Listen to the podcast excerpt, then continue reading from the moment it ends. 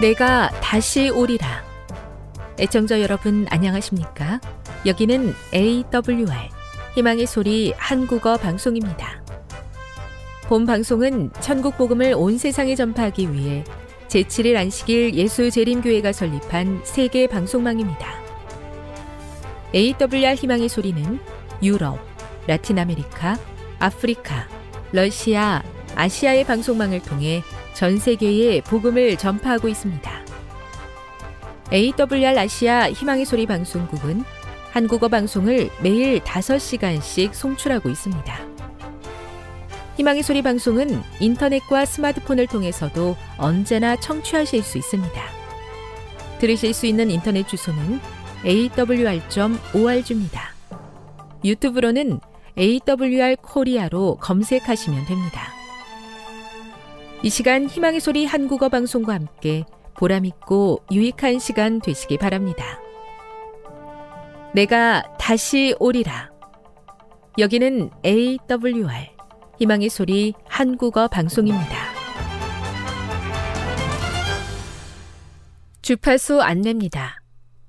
괌에서 송출하는 우리 방송은 한국 표준시로 새벽 1시 30분에 11,955kHz로 새벽 2시 30분에 15,530kHz로 새벽 5시에 9,700kHz로 3회에 걸쳐 송출하고 있습니다. 스리랑카에서 송출하는 우리 방송은 한국 표준시로 새벽 4시에 9,765kHz로 우즈베키스탄에서는 밤 9시에 15,530kHz로 타지키스탄에서는 밤 9시에 15,515kHz로 각각 1시간씩 방송하고 있습니다. 애청자 여러분의 많은 청취 바랍니다.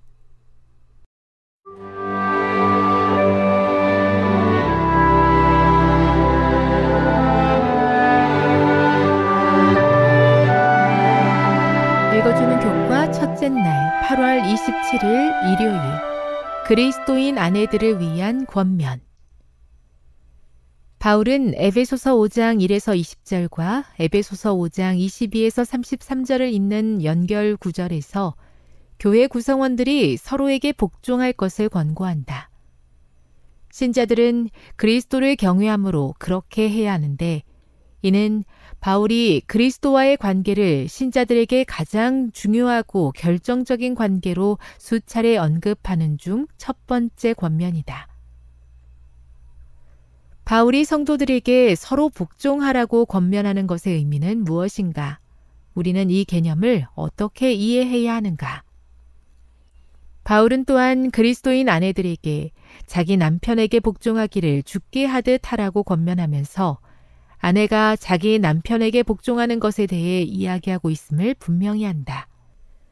바울이 아내에게 죽게 하듯 하라고 말한 것은 아내가 남편이 마치 그리스도인 것처럼 복종해야 한다는 의미인가? 아니면 그녀의 복종의 가장 진실하고 가장 높은 초점이 그리스도라는 의미인가?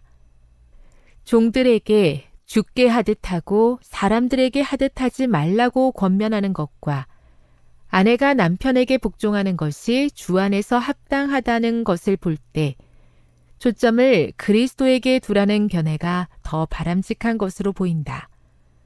아내 자신도 궁극적으로 남편보다 그리스도를 공경해야 하는 신자이기 때문이다.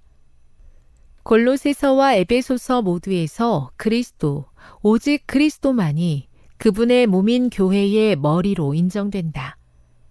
교회는 그리스도의 몸이며 그리스도는 교회의 구주이시다. 비유하자면 남편은 아내의 머리이며 그리스도에 대한 교회의 충실함은 남편에 대한 아내의 성실의 모본이 된다. 이 구절은 문제가 있는 결혼이 아니라 사랑하고 아껴주는 결혼을 전제로 한다. 이 구절을 어떤 형태의 가정 폭력이라도 허용하는 것으로 해석할 수는 없다. 교훈입니다. 그리스도인이 맺는 관계들의 가장 기초에는 그리스도와의 관계가 있어야 한다. 그것은 관계의 가장 진실하고 높은 초점이 그리스도에게 있다는 의미이다. 묵상. 남편이 거칠고 독선적이요 무정한 모습으로 가득하다고 하더라도 여전히 그를 아내의 머리라고 인정해야 합니까? 적용. 그리스도를 관계의 중심으로 삼는 것은 현실적인 어려움이 있는 관계에 어떻게 도움이 되겠습니까? 영감의 교훈입니다. 남편은 아내를 사랑해야 함. 추잡하고 거칠며 난폭하고 독선적이요 무정하고 또한 오만한 사람이라면 결코 그로 남편은 아내의 머리로 아내는 범사에 그에게 복종해야 한다는 말을 입 밖에 내지 못하게 할 것이니 이는 주님이 아니며 그 말의 진정한 의미에 비추어 남편도 아니기 때문이다. 재림신도의 가정 116 삶의 관계를 새롭게 하시는 주님의 은혜를 감사합니다. 저의 관계들 속에서 역사하셔서 이전의 어려움들을 제하여 주시고 새로운 소망과 가능성이 있도록 도와 주시옵소서. 새 관계를 여시는 십자가의 사랑을 의지하여 간절히 기도합니다.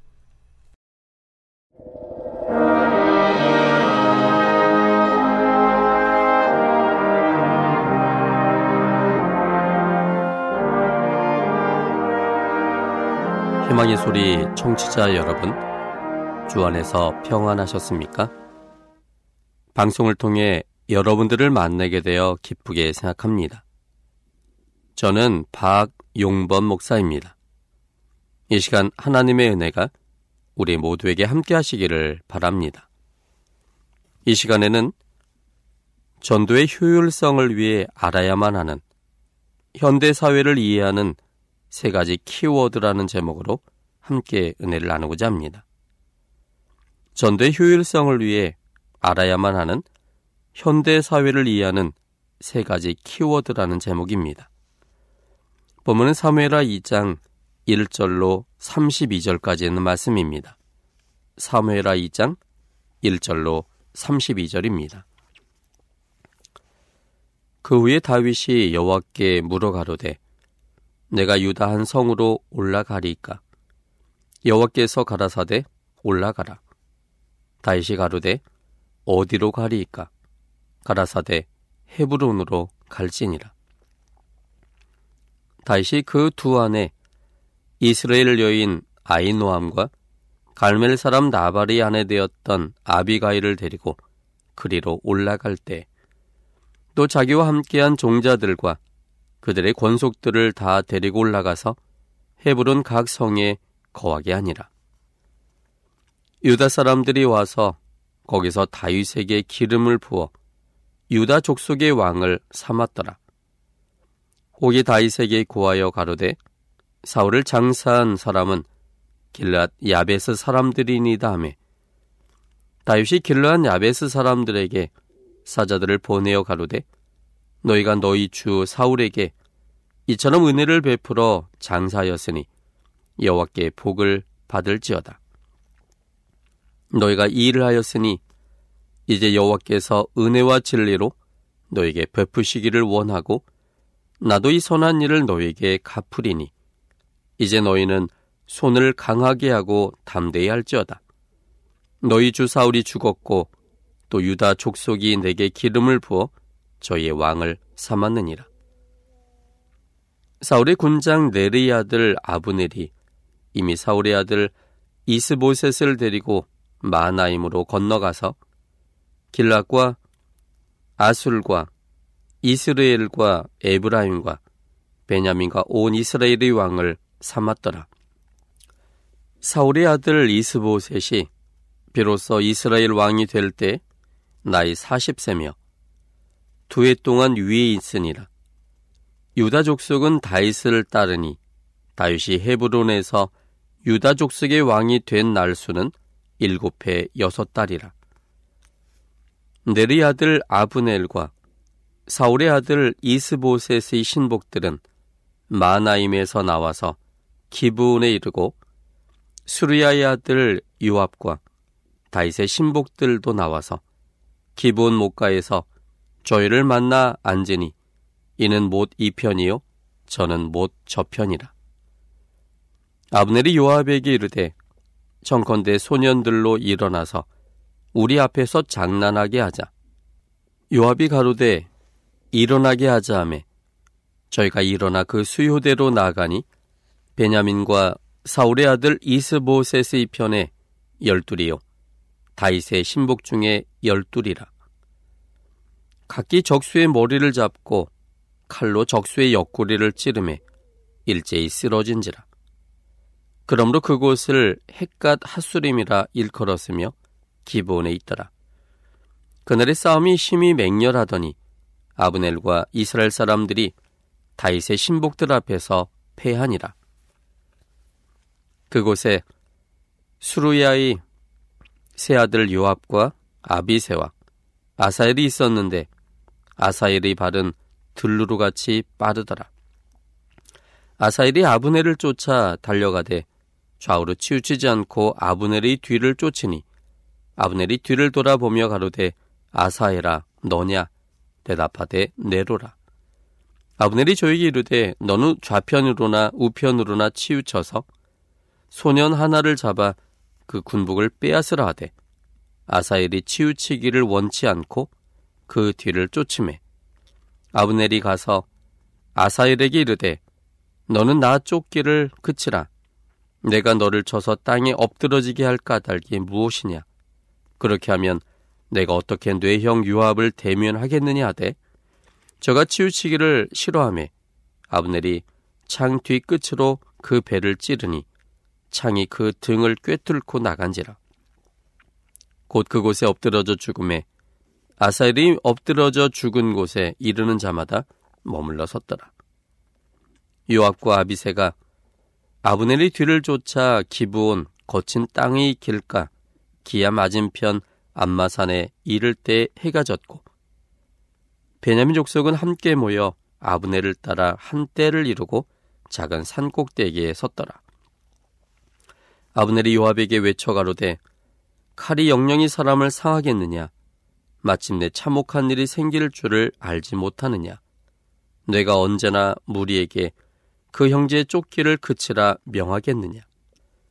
요압이 가로되 하나님이 사시거니와 내가 혼단의 말을 내지 아니하였다면 무리가 아침에 다 돌아갔을 것이요.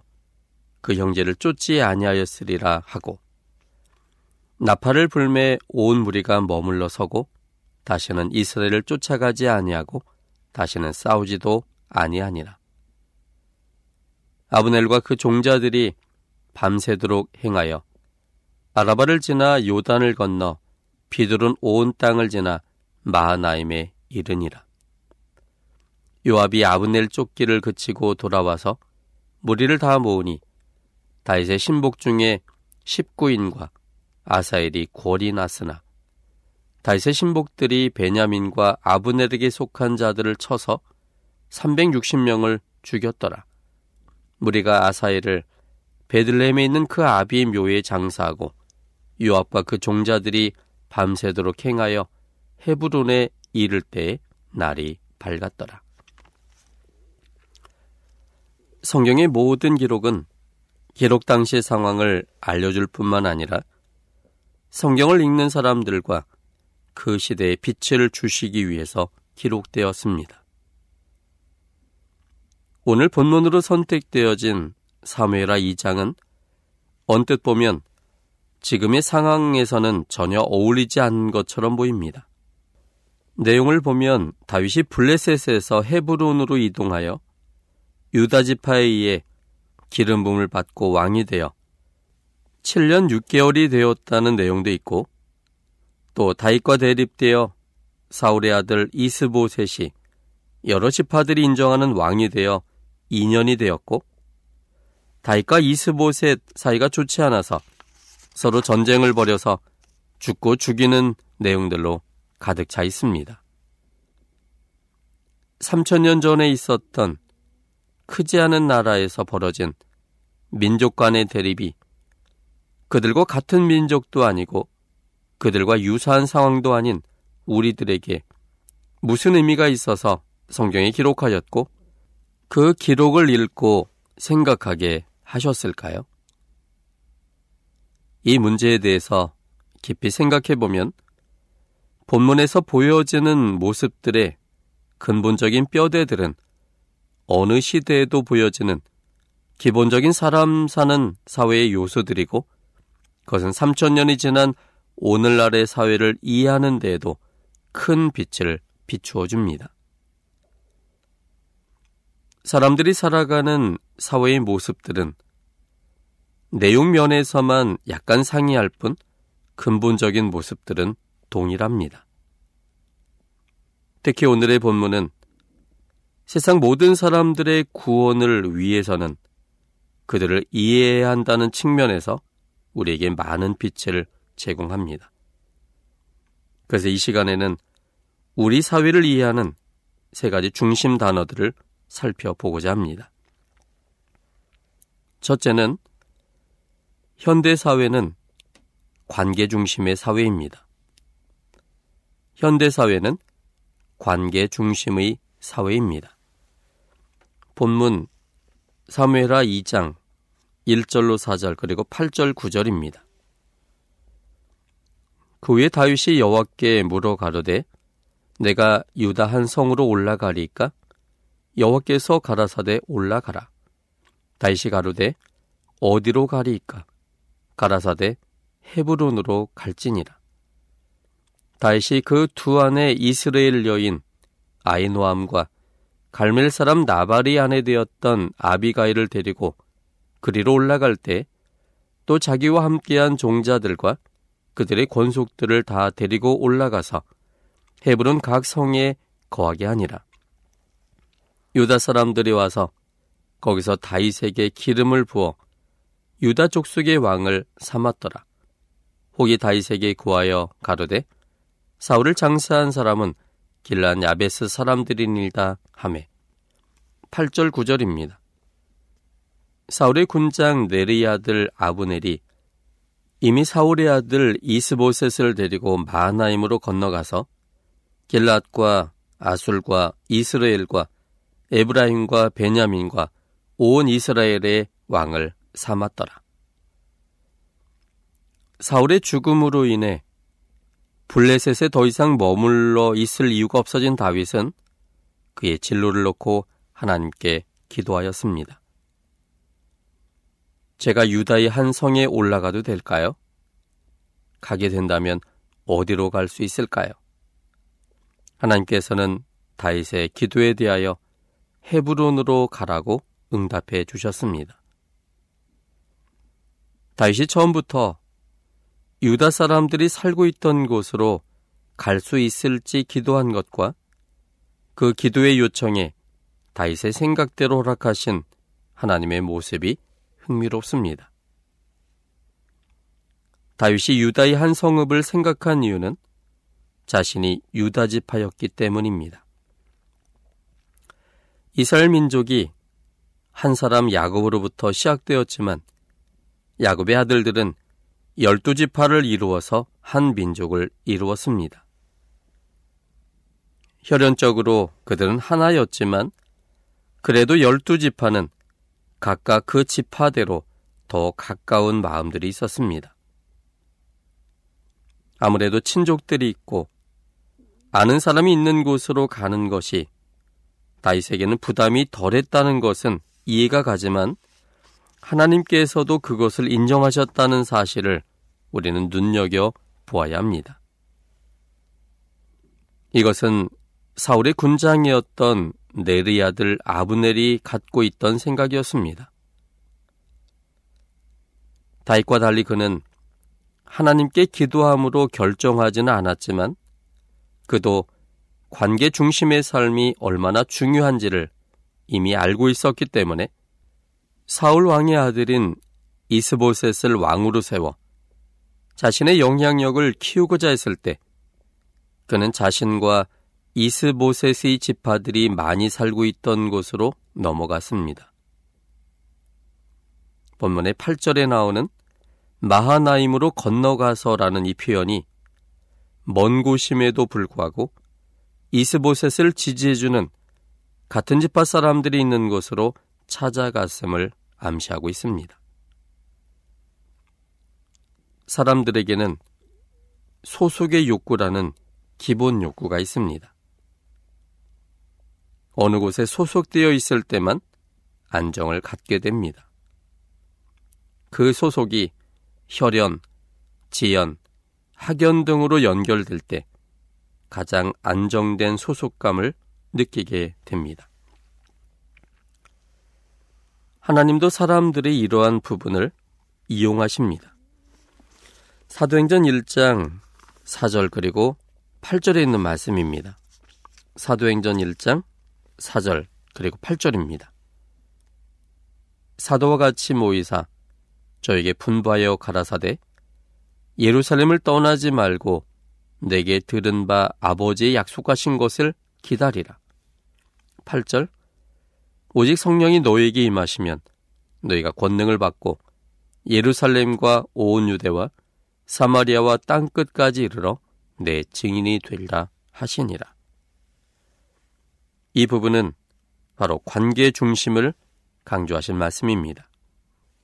제자들에게 친숙한 예루살렘에서 근거지를 삼고 활동하다가 점점 그 범위를 넓혀 나가서 마침내 땅 끝까지로 확대되어지는 전도 방법이었습니다.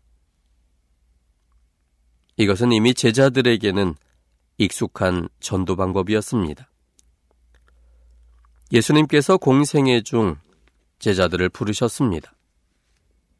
처음 두 제자는 침례 요한이 제자들이었는데 침례 요한이 예수님을 가리켜 보라 세상 죄를 지고 가는 하나님의 어린 양이로다라는 말씀을 따라서 그들은 예수님을 따라왔습니다.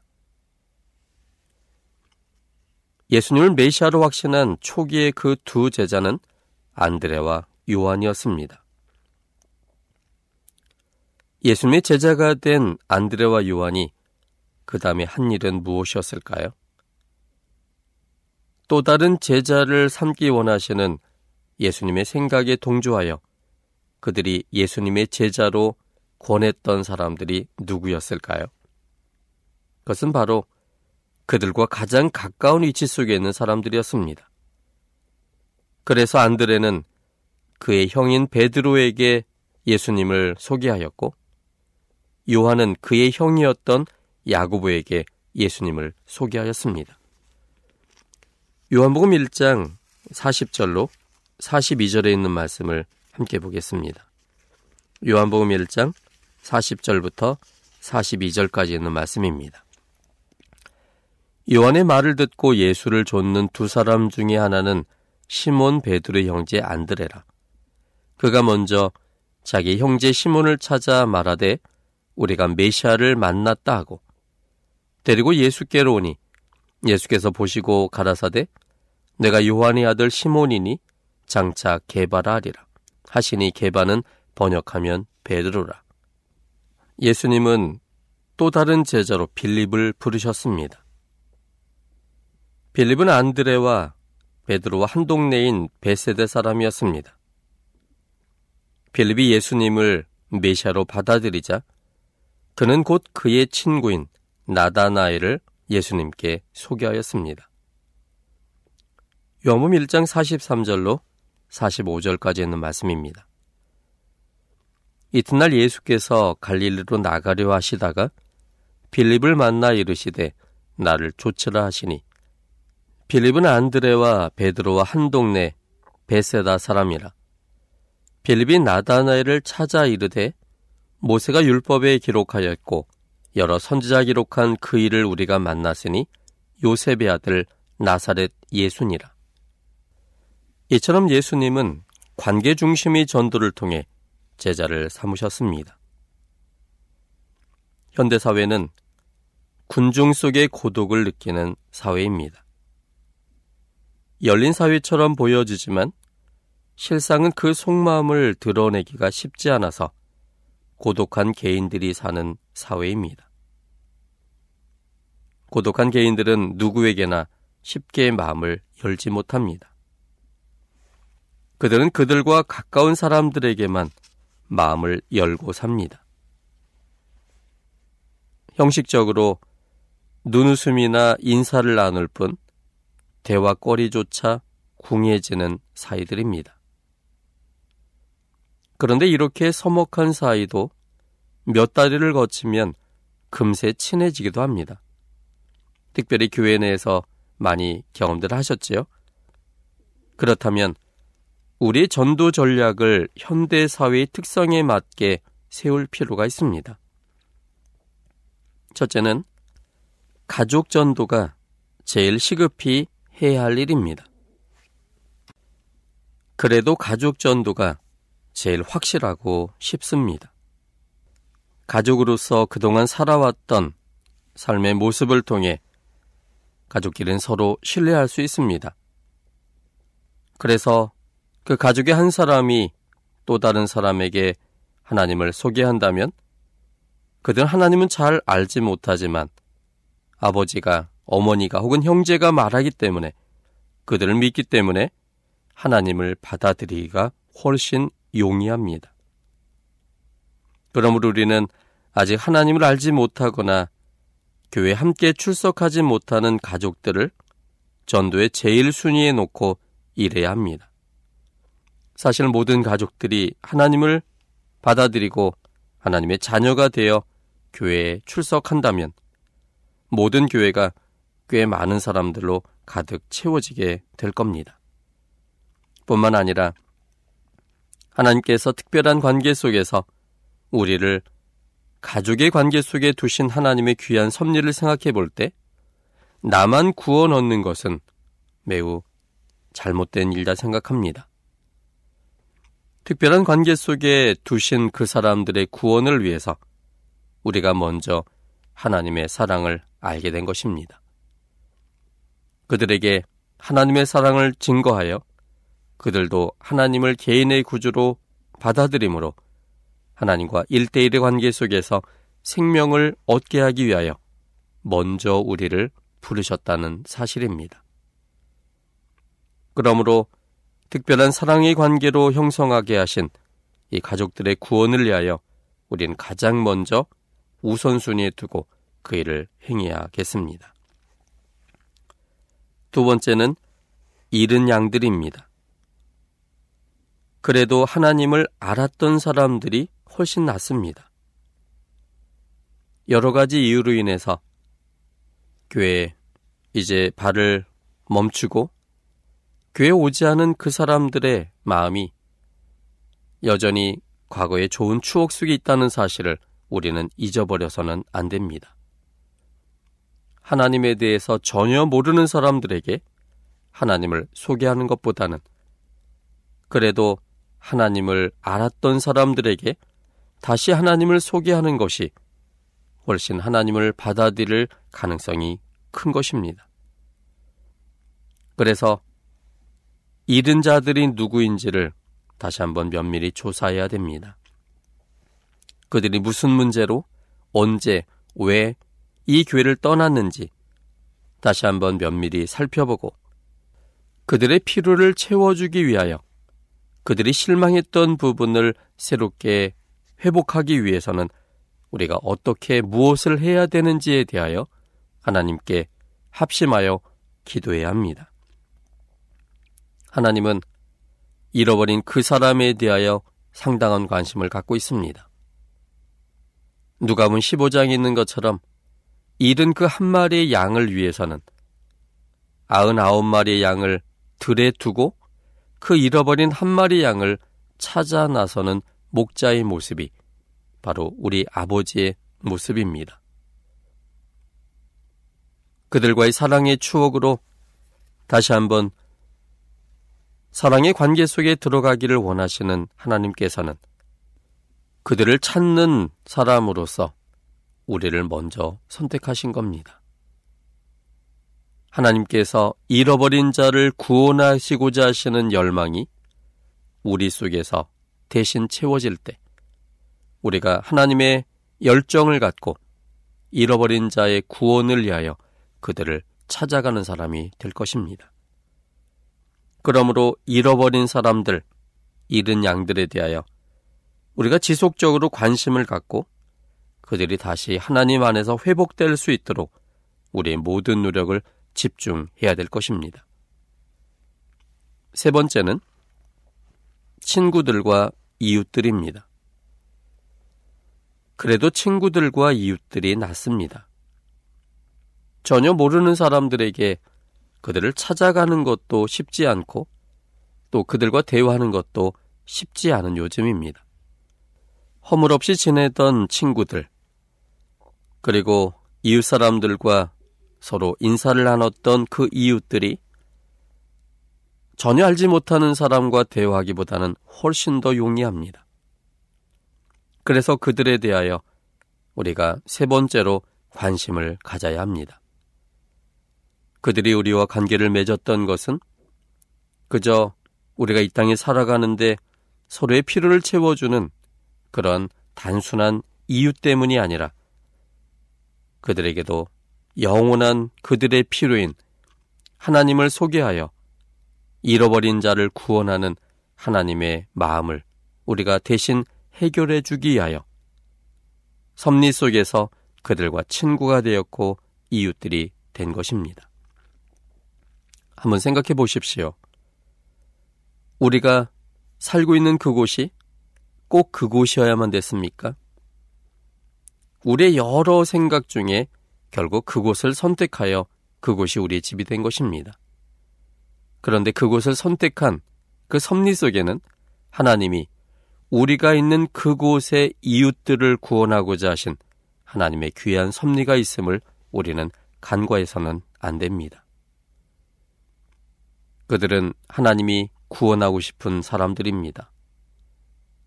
사랑을 더 많이 주고 싶은 사람들입니다. 하나님은 그 일을 그들의 친구인 그리고 그들의 이웃인 우리를 통해 하나님의 뜻을 이루고 싶어 하십니다. 교회 교인들을 대상으로 한 설문조사에 의하면 교인이 된 이후에 80에서 90%가 관계 중심의 전도에 기인하고 있습니다. 가족과 친척과 친구와 이웃의 관계로서 교우가 되는 것입니다. 그래서 우리는 우리 혼자만 이렇게 고립되어 살아가는 것이 아니라 여러 사람들과 다양한 그러한 모습으로 친밀한 관계를 유지하는 게 참 중요합니다. 그래서 할 수만 있다면 여러 동아리에 가입하시고 또 거기에 적극 활동하시면 좋을 것 같습니다. 이웃들끼리 또 이 아파트 단지 내에 있는 사람들끼리 참여하는 이 반상회에도 참여하시고 또 할 수만 있다면 반장이나 또 통장도 하셔서 봉사하시면 좋을 것 같습니다. 테니스 클럽, 배드민턴 클럽, 헬스 클럽, 또 수영장도 좋습니다. 또 반찬 나누기 참 좋은 그런 곳입니다. 뭔가 관계가 되지 않으면 전도할 수도 없기 때문에 소속이 되어 활동하며 친구를 사귈 때 우리는 하나님을 소개할 대상들이 점점 많아지게 될 겁니다. 현대인의 그 특성 중의 하나인 가까운 사람에게만 마음의 문을 여는 이 현대 사회의 모습을 볼 때 우리가 우리의 선교 전략이 바로 사람들과의 관계를 어떻게 맺고 또 그들과 어떤 모습으로 내가 서 있느냐가 주님을 소개할 수 있는 상당히 중요한 요소가 된다는 사실을 우리가 오늘 기억하셔서 사람들과 좋은 관계 속에 정말로 특별한 관계를 만들어 나가는 우리 모두가 되기를 바랍니다. 지금 여러분께서는 AWR 희망의 소리 한국어 방송을 듣고 계십니다.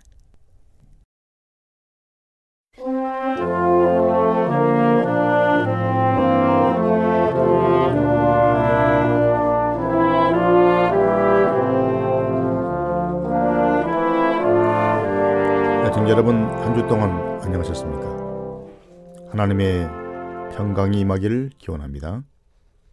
한국연합회 성경연구소장 임봉경 목사입니다. 이 방송을 들으시는 애청자 여러분 모두를 주님의 이름으로 환영합니다. 오늘도 여러분에게 하나님의 기하신 사랑과 예수 그리스도의 한없는 은혜와 진리의 성령의 깊은 감동이 함께 하시기를 기원합니다. 예, 지난 시간에 말씀드린 대로 오늘은 재림교회가 정부 지원을 받아서는 안 되는가라는 대단히 논쟁적이고 민감한 문제를 살펴보겠는데요. 예, 결론적으로 말씀드리면 엘렌 화이트의 글에서 구체적으로 교회 건축을 위한 정부 보조나 또 다른 정부 지원에 대한 언급을 발견할 수는 없습니다. 하지만 그녀는 정부로부터 땅을 원조받는 것에 대해서 쓴 적이 있습니다. 이 점에 대한 에, 주된 진술들은 목사와 복음 교역자에게 보내는 증언 197쪽에서 203쪽에 자세히 써 있습니다. 자, 이 문제에 대해서 다, 자세한 내용을 알기를 원하는 사람들은 그 복음 교역자에게 보내는 증언을 살펴보시기 바랍니다. 그 중에서 발췌한 매우 중요한 인용문을 몇 개를 살펴보겠습니다. 그대는 이방인이나 이교도에게서 기증받는 일의 타당성에 대해 질문하여다. 그 질문은 잘못된 것이 아니다. 그러나 나는 그대에게 세상을 소유하고 계시는 분은 누구인가? 누가 가옥과 토지의 진정한 소유주인가? 그분은 하나님이 아닐까라고 묻고 싶다. 그분께서는 사람의 손에 맡기신 많은 것을 이 세상에 갖고 계시는데 그것을 통해 배고픈 이들에게 음식이 헐벗은 이에게 의복이 정처 없는 이들에게 거처가 제공된다. 만일 우리가 현명하게 접근하여 그렇게 하는 것이 그들에게 특권이 될 기회를 주게 된다면 주님께서는 세상 사람 심지어는 우상 숭배자까지도 감동시키셔서 사업을 지원하기 위하여 그들의 재물을 바치도록 하신다. 그들이 드리려고 하는 것을 우리가 받는 것은 특권이다. 우리는 높은 지위에 있는 사람들과 친해져야 한다. 뱀처럼 지혜롭고 비둘기처럼 순결하게 행함으로 우리는 그들에게서 편의를 얻을 수 있을 것이다. 하나님께서 그분의 백성을 위해 많은 것들을 하도록 그들의 마음을 감동시키실 것이다. 만일 적당한 사람들이 지금 자금과 영향, 영향력을 지닌 이들 앞에 하나님의 사업의 필요성을 올바른 관점에서 제시한다면 이들은 세상에서 하나님의 일을 진전시키는데 많은 일을 하게 될 것이다. 우리는 이익을 얻을 수도 있었을 특권들과 편의를 내팽개쳐 왔다. 그 이유는 우리가 세상에서 독립하여 서 있기로 했기 때문이다. 그러나 우리는 하나님의 사업을 진전시킬 수 있는 모든 기회를 활용하면서도 단 한 가지 진리의 원칙도 희생시킬 필요는 없다고 이렇게 말했습니다. 다시 말하면 여기까지에서 엘렌 화이트는 세상에 있는 에, 많은 사람들, 이방이나 이교도, 심지어는 우상 숭배자에게 있는 사람들까지도 또 높은 지위에 있는 사람들에게도 에, 그들의 후원과 지원을 받는 것을 특권으로 여기라고 그렇게 말했습니다. 그러나 그렇게 할 때 뱀처럼 지혜롭고 비둘기처럼 순결하게 행함으로 에, 그들의 편의를 얻을 수 있다고 또 말했습니다.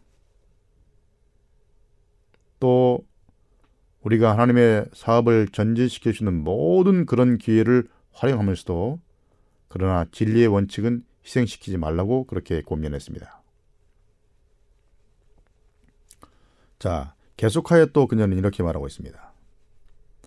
나는 다음번에 배틀크리크로 보낼 편지를 써야 한다. 그곳에 있는 우리 형제들은 모든 것을 올바른 빛 가운데서 보지 못한다.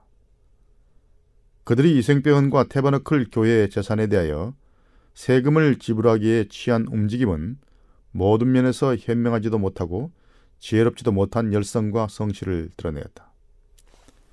그들의 종교 자유 사상은 성령께로부터 이르러 오지 않은 제한들로 짜여 있으며 종교 자유에 관한 일은 역겨운 것인데 그것은 오직 그리스도의 은혜와 온유하심에 의해서만 치료될 수 있었다. 이 일을 옹호하는 이들의 마음은 예수님의 정신으로 채워져야 한다. 오직 위대하신 의사께서 길르앗의 향을 발라 주실 수 있다. 이들로 하여금 성령의 감동하심을 받아 겸손한 마음으로 니에미아서를 읽게 하자. 그러면 그들의 거짓 사상은 바뀔 것이며 올바른 원칙이 보이게 되고 현재 일의 형편들도 바뀌게 될 것이다. 니에미아는 하나님께 도와주시기를 기도했고 하나님께서는 그의 기도를 들어주셨다. 주님께서는 이방 왕들의 마음을 감동시키어 그를 돕게 하셨다. 그의 원수들이 맹렬하게 그를 거슬러 일할 때 주님께서는 그분의 목적을 이루기 위해 또한 절실하게 필요되는 도움을 구하기 위해 그분께 드린 숱한 기도들을 응답해 주시기 위해서 이방 왕들을 통해 일하셨다고 화이프인은 말하고 있습니다. 다시 말하면 당시에 배틀크릭에서 배틀크릭에서 취한 종교 자유 사상에 대한 화이스의 비평입니다. 그들은 정부의 어떤 면으로든 매이지 않는 게 종교 자유라고 생각한 것 같습니다. 그래서 정부 보조나 그들의 도움을 거절하고 완전히 독립하는 것이 종교 자유라고 생각한 것 같습니다. 그러나 화이트는 그들에게 니에메야서를 읽으라고 추천하면서 당시에 니에미아가 하나님과 세상 권력의 도움을 받아 예루살렘 성을 중건한 점을 지적하고 있습니다. 이방 왕들을 통해서 역사하신 여러 사례를 지적하면서 그런 도움들을 지려, 지혜롭게 받을 것을 시사하고 있는 그런 대목입니다. 에, 그녀는 또 계속해서 이렇게 말하고 있습니다. 여기서는 분명한 입장을 제시하고 있습니다. 주님께서는 그분의 백성들을 위해서 아직도 왕들과 통치자들의 마음에 역사하고 계신다. 현재 얘기를 하고 있는 거죠. 따라서 종교 자유 문제에 대하여 깊은 관심을 갖고 있는 이들은 어떠한 호의도 거절하지 않는 것이 합당하며 또한 하나님께서 그분의 사업을 위해 사람들을 감동시켜 주도록 하신 도움을 거절하지 말아야 한다 라고 역설하고 있습니다. 또 계속해서 이렇게 말합니다. 우리는 바로 이 문제에 대한 모본들을 하나님의 말씀 속에서 찾을 수 있다. 페르시아 왕 고레스는 자기 왕국 전역에 다음과 같이 기록한 조서를 보고했다.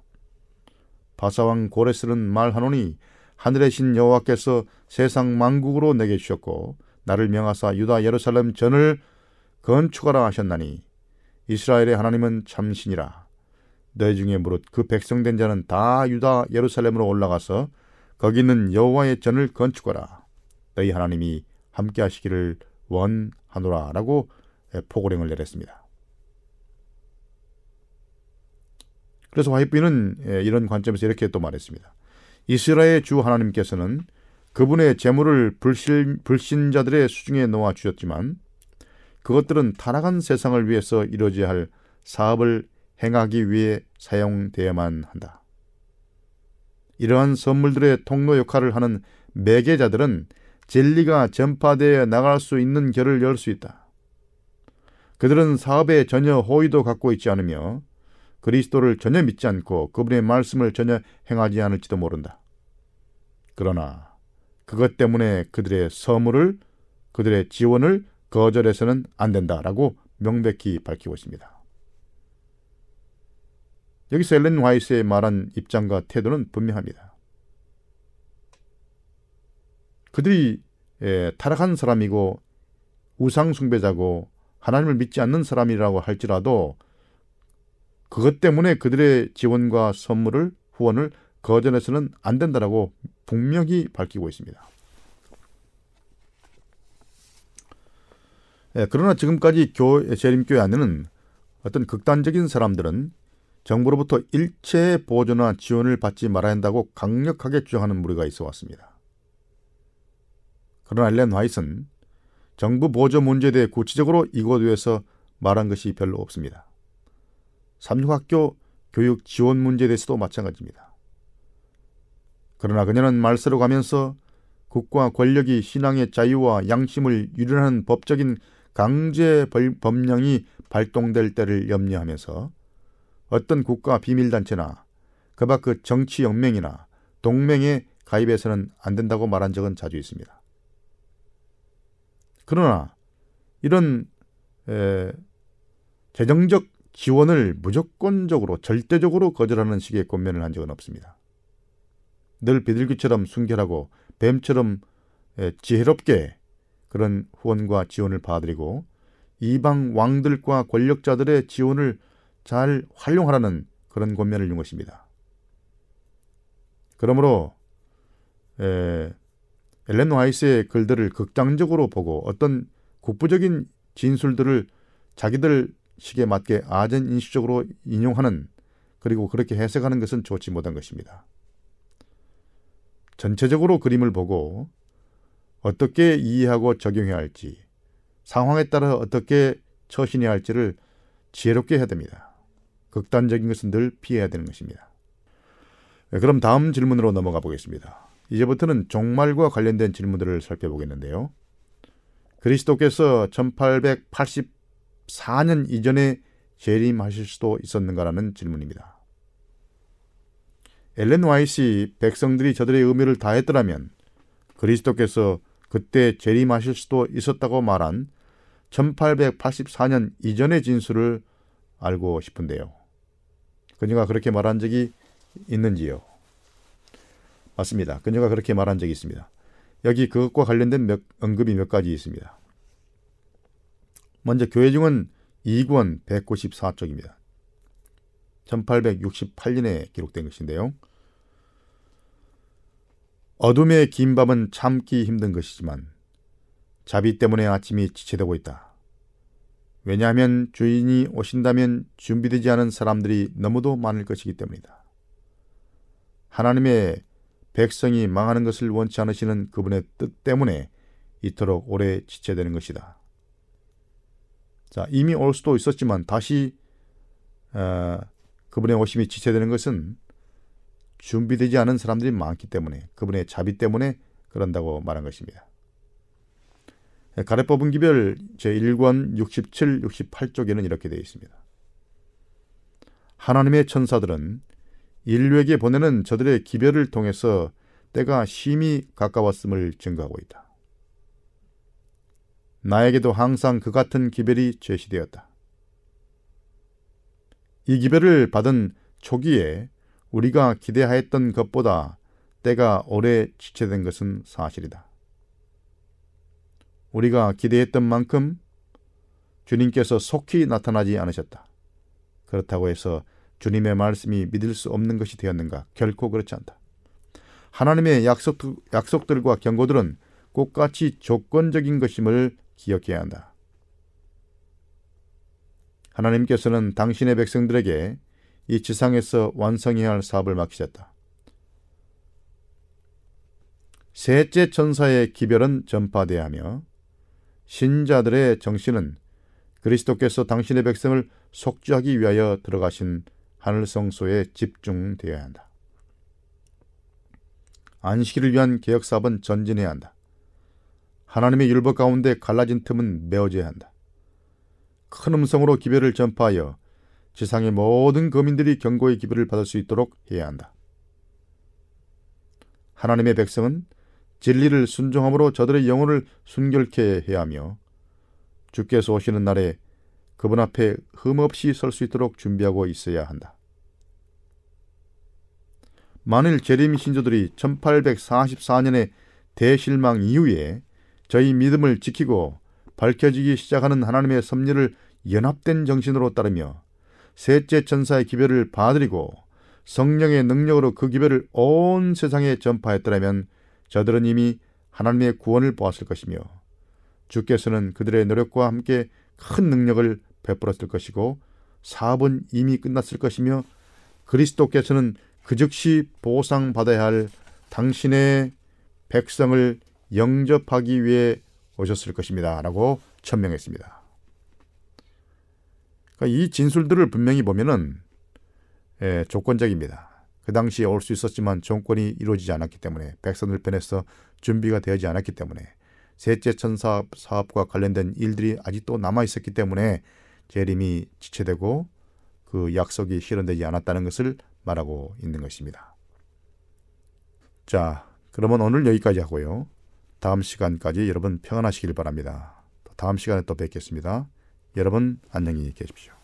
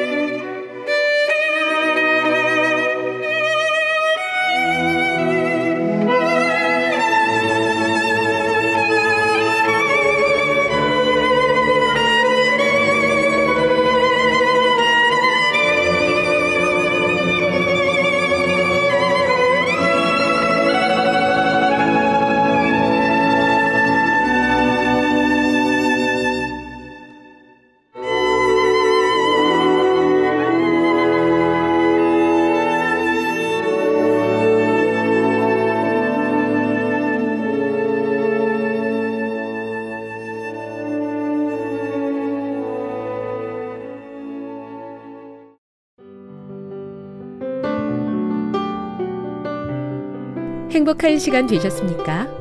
지금까지 여러분께서는 AWR 희망의 소리 한국어 방송을 청취하셨습니다. 방송을 청취하시고 문의를 원하시는 분은 우편번호 02461 대한민국 서울시 동대문구 이문로 1길 11 희망의 소리 방송부 앞으로 편지나 엽서를 보내주시거나 지역번호 02-3299-5296에서 8번으로 전화 주시기 바랍니다. 지금까지 함께 해주신 애청자 여러분들께 감사드립니다. 애청자 여러분, 다음 이 시간까지 하나님 안에서 늘 평안하십시오. 감사합니다. 내가 다시 오리라. 여기는 AWR 희망의 소리 한국어 방송입니다.